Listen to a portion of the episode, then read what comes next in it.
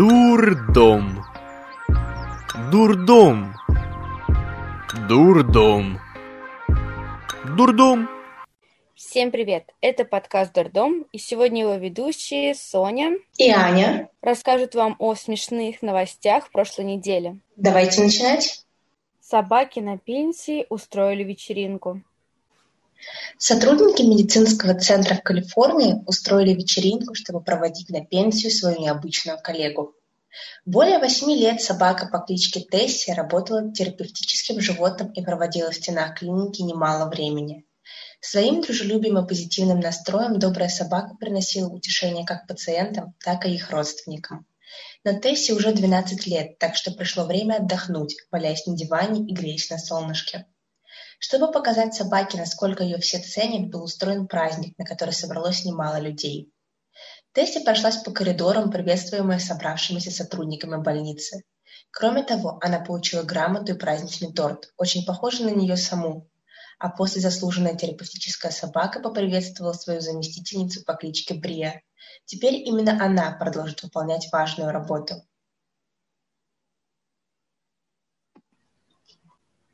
Необычная находка на крыше дома. В австралийском городе Роксберг сотрудники службы по отлову змей нашел на крыше жилого дома 50 змеиных шкур. Владельцы дома вызвали специальные службы, чтобы те убрали с крыши 30 шкур ковровых питонов и трех коричневых боек. Мужчина по имени Дэйв вытащил с чердака эти шкуры, однако там оставались еще около двадцати. Дети хозяев дома не сильно испугались находкам, задавали вопросы о змеях, а один из них даже сфотографировался со шкурами. В итоге выяснилось, что шкуры принадлежали не ядовитым змеям, а от самих змей даже была выгода. Хозяева дома не находили у себя ни разу ни одного грызуна, соответственно, змеи в этом им помогали.